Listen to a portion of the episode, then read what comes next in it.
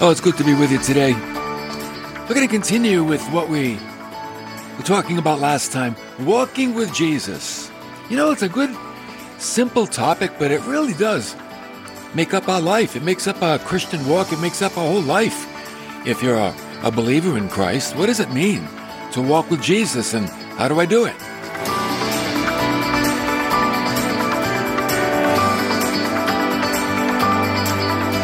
Last time we were together, we noted that when we do walk, physically, right? There are four general principles that are involved in walking. Number one, a destination. Where are you going? Where are you walking to? You're walking the dog, going and get the mail, throwing out the trash, walking to the office, the desk, right? You could have a destination. Secondly, there's a time frame.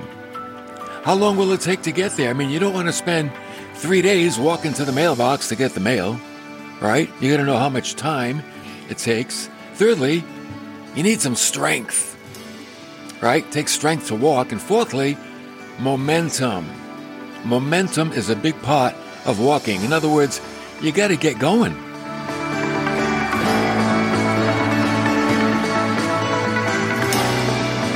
So we made a spiritual application. Our destination is what? Christ-likeness. Where are we walking to in this life? To be like Christ. What's the time frame? Well, how long will you be alive? That's your earthly life. And where does the strength come from? It comes from Christ himself. He is the indwelling Christ, and the power of the Holy Spirit will strengthen you. And momentum, you got to get started. See, once you're walking, you actually carry yourself with momentum. And as we said, just as there are various kinds of walking sticks to help one navigate over rough terrain, for instance, we talked about, and you've seen different kinds of canes, a four-footed cane, a cane's got four little feet at the bottom. You've seen a cane with a big handle.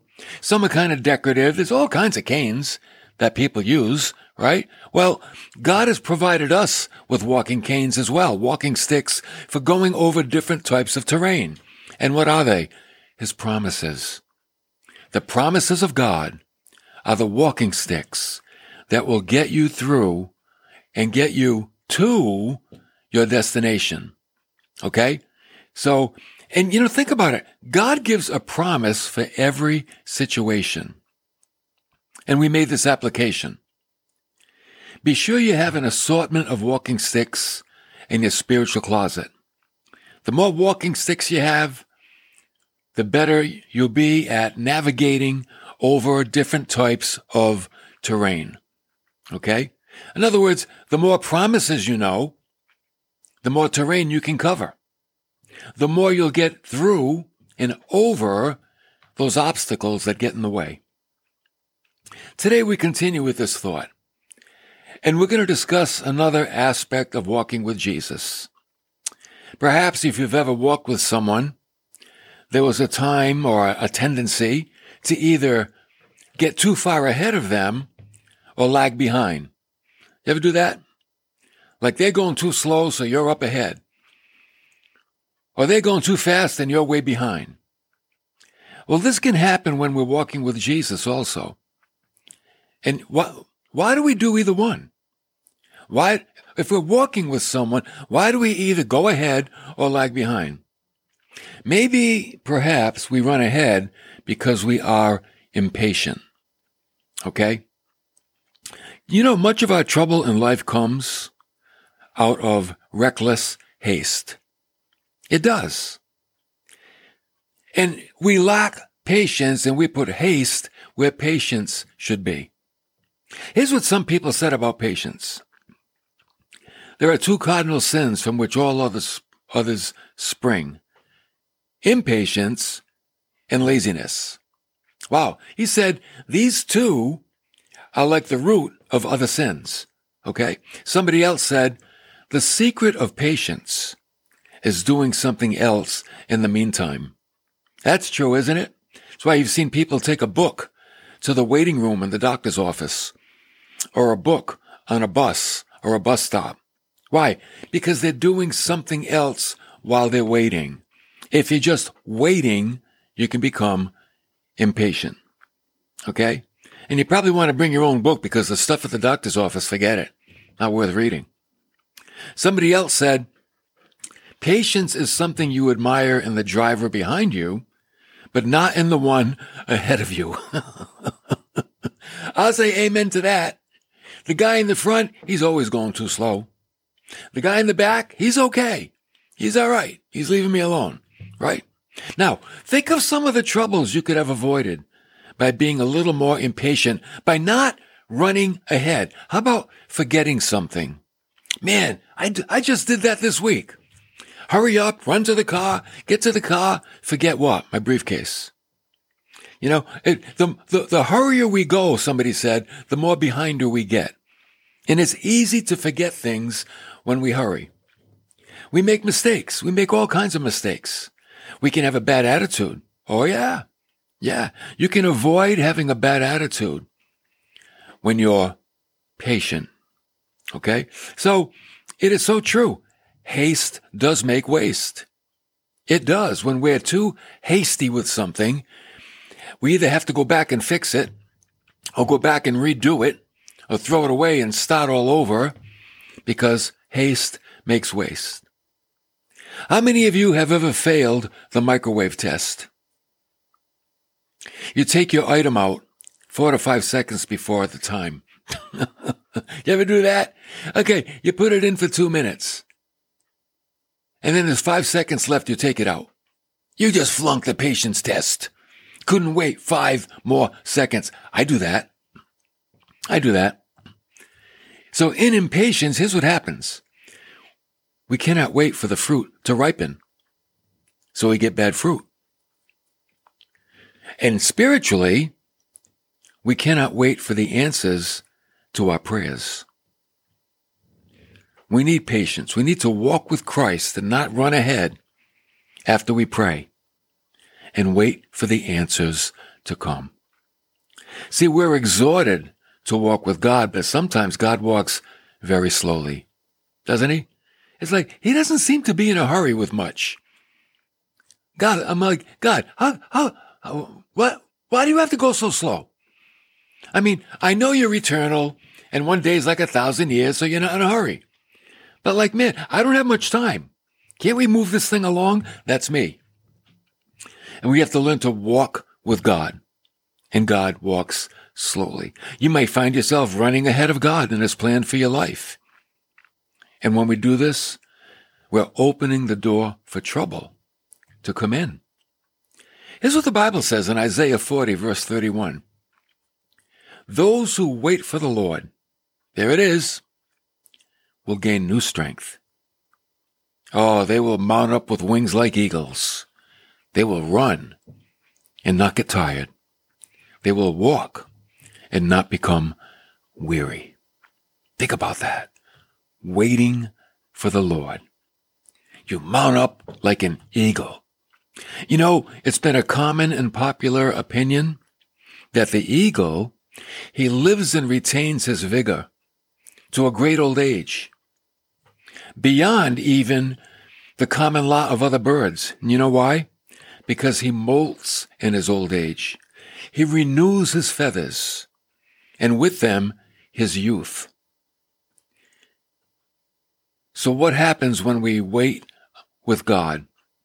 Thou shalt renew thy youth like the eagle, says the psalmist in Psalm 103, verse 5.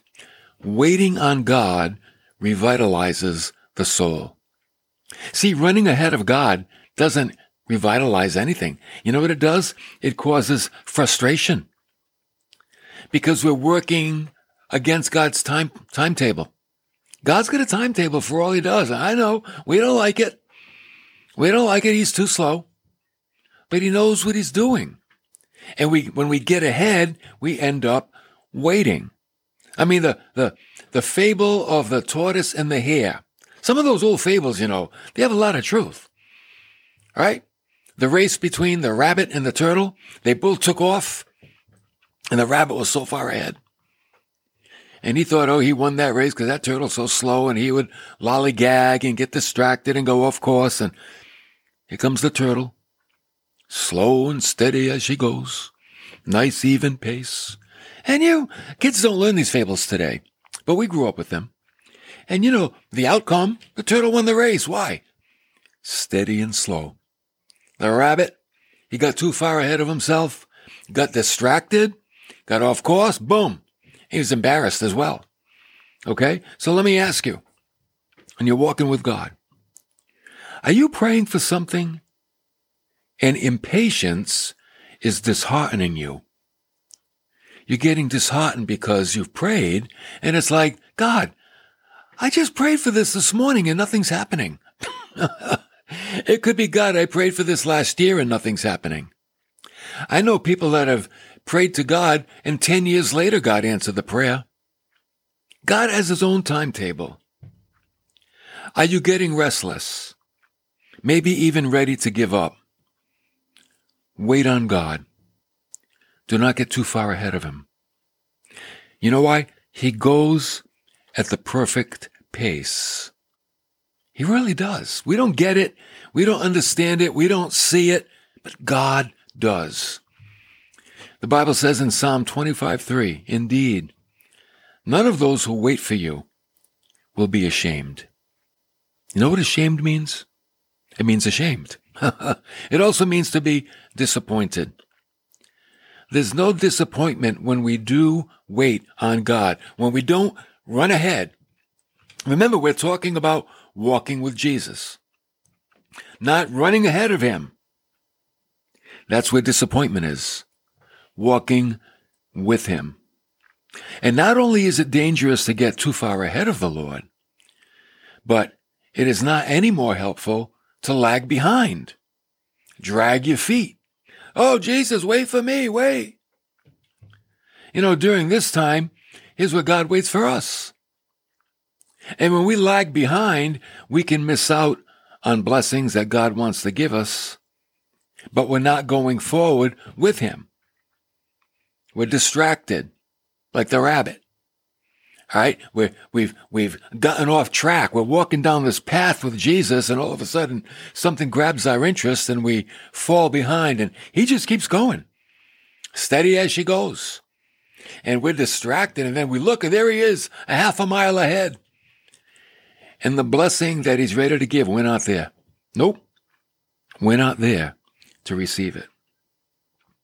In Joshua chapter 3, in the Old Testament, God said to Joshua that he was going to exalt him and show the people that he was to be their new leader after Moses had died. Now, Moses was a great leader. He brought the people out of Egypt, but he had his own failure, and God took him. And Joshua was next in line. So God told Joshua, listen, you're a good man. You've been proven. You're taking over. God told Joshua to cross the Jordan River at a very dangerous time and a very dangerous place. You think, wow. The water was running at its highest, and it was the deepest part of the river at this time of year. It was like high tide.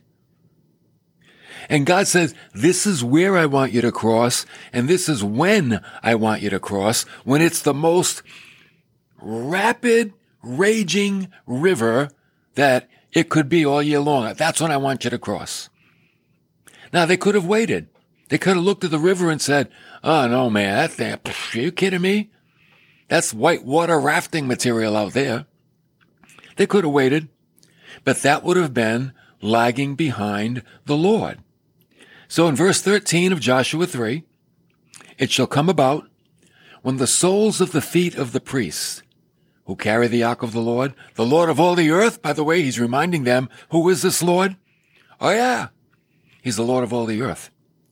When the feet of the priests who carry the ark rest in the waters of the Jordan, the waters of the Jordan will be cut off, and the waters which are flowing down from above will stand in one heap.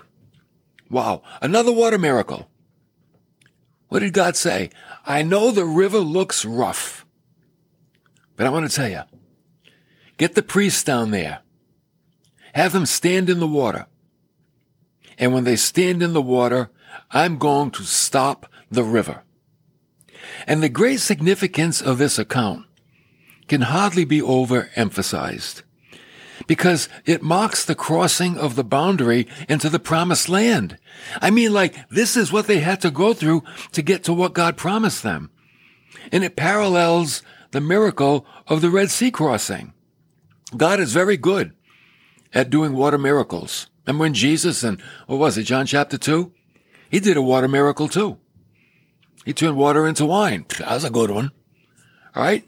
God can do it, He calmed the storm when the disciples were on a boat in the Sea of Galilee and the water was raging. Jesus did another water miracle. Stop. Cease. Be still. Water always obeys God. If he tells it to stop, it stops. If he tells it to turn into wine, it turns into wine. Whatever he wants it to do, it does. So these people had to what? Trust God. And they had to operate according to, here it comes, God's timing. Even though it was challenging. You know what this would do? This would build their faith, but it would also increase the fear of the Canaanites. Because it'd be like, oh, look at their God. Oh, their God did that? I don't know if I want to fight these guys. If their God can stop that river like that, I don't think we want to fight them. And word got out. When God parted the Red Sea, word got out. And that's why Rahab hid the spies. Because she said, when we heard how your God defeated the Egyptians and destroyed the other nations, our hearts melted within us. Too bad Rahab was the only one that it affected. Everybody else, they heard it, but they didn't get on board. But Rahab did. And Rahab hid the spies. So the priests didn't wait for the water. The water waited for the priests. You see? The priests didn't go down to the shore of the river and say, okay, now, as soon as it slows down, we'll put our feet in it. No. The river waited for the priests. And as soon as the priests put their feet in the river stopped. And it built up like a wall, just like the Red Sea. See, this is faith. Faith is not waiting for adverse conditions to subside. Faith is going forward in adverse conditions. That's faith. Because you know what faith means? God is with me. And if these conditions are adverse, God is bigger. God is bigger than adversity. Go ask young David when he fought that loudmouth giant, Goliath. He said, the Lord goes with me. The Lord will give you into my hand, Big Mouth. I'm not afraid of you. Even though he was the biggest guy around, 9 feet 6 inches tall, the whole Israeli army wouldn't face him. But David had courage because David had God. That's the difference. You want your courage to grow? Then walk with the Lord. Don't run ahead. Don't lag behind. Walk with him. Abraham had to leave his homeland, and he left all his relatives in order to receive the promise of being the father of many nations. God said, come on now. Leave your country, and I'll show you where to go. It wasn't like, well, wait a minute, I got some things to do. I got some business deals to close. Can we do this in 6 months? No, it's now. And he had to do it now. How about those 10 lepers? Remember those guys? Jesus said to the 10 lepers, go show yourself to the priests. That's what he said. While they were on their way to the priests, the healing came. While they were going. Now, if they lagged behind and said, oh, no, man, we're not going to the priests. They're going to think we're crazy. We're going to sit here and wait for the leprosy to go away, like Jesus said, and then we'll go to the priests. That healing may never have come. Jesus wanted them to walk in faith. Go show yourself to the priests. By the time you get there, do you trust me? Your leprosy will be gone. They trusted him. See, the healing was in their obedience to what Jesus said to do. And when Jesus tells us to do something, timing is very important. Sometimes he might say, do it now. He might say, wait, don't do it now. Now is not the time. He'll impress that on your heart. And he's done that with me. And sometimes I've obeyed. It worked out good. Sometimes I didn't obey and forget it. Didn't work out too good. You know, I know what it is to not walk with the Lord and to walk either ahead or behind and get the wounds from it. Oh yeah, still do it at times. I don't know why, just that lack of faith, you know, sometimes. So as a follower of Christ, remember this, you have been made just. You have been justified by the shed blood of Jesus Christ. And because you've been made just, the Bible tells us how to live. In 2 Corinthians 5:7, the just shall walk by faith, not by sight. Okay? Faith is reliance upon Christ, not by how things appear. Let the people of the world walk by sight. Let them walk by their emotions, by their feelings. See how that works out. But we walk by trusting in the Lord. And he leads us, and he guides us, and he gives us promises. And those promises are those walking sticks to get us over rough terrain, all kinds of circumstances that are in our life. Your life is a spiritual journey. Your journey is a walk. And when we walk, we take one step at a time. Don't we? One step at a time. That's it. So let me summarize what it means to walk with Christ. Very basic, very simple. I think that's the way it should be, right? When we walk, we have a destination. Our spiritual destination is to be like Christ. That's where we're going. We're not going to church to fill a notebook. We're not going to church so we can win arguments and win debates. We're going to church because we want to change. We want to be less like us and more like him. We want Christ likeness. That's why we go to church. That's our destination. Number two, we have a time frame to make that happen, our earthly life. For me, my earthly life, most of it's in back of me. There's only a little bit left in front of me. And I want to make the most of it, the best that I can. What's in back of me? Well, I didn't do too good with that, Bob.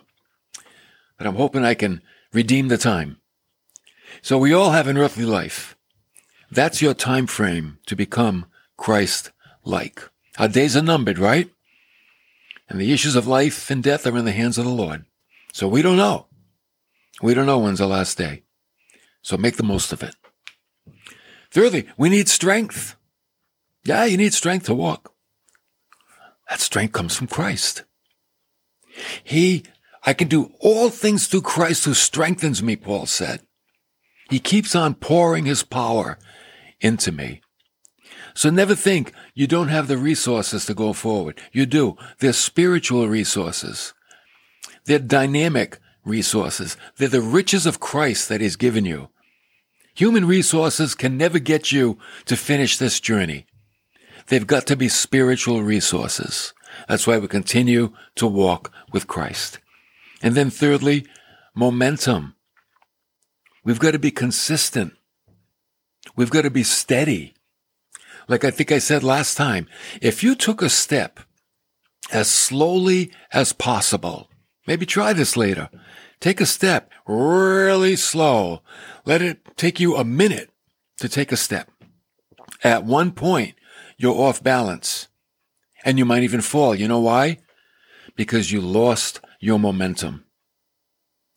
But when you're walking, the momentum carries you to that point of unbalance. And that's why we need spiritual momentum, activity. We have to be consistent. We have to continue to walk with Christ. We can't I'll take one step now and then one step. go into slow motion, it's going to fall away. Momentum is the key. Just like anything. I remember when we were kids and we all had junky cars, and they were always having dead batteries and stolen out, and we'd have to, in those days we had to have a clutch, and you'd push the car and pop the clutch and the car would take off. But you had to get it going first. And to push it in the beginning, that was tough. But once it got going, it was easy. You know why? Because it had momentum. That's the key. Momentum will make our spiritual journey easier as well.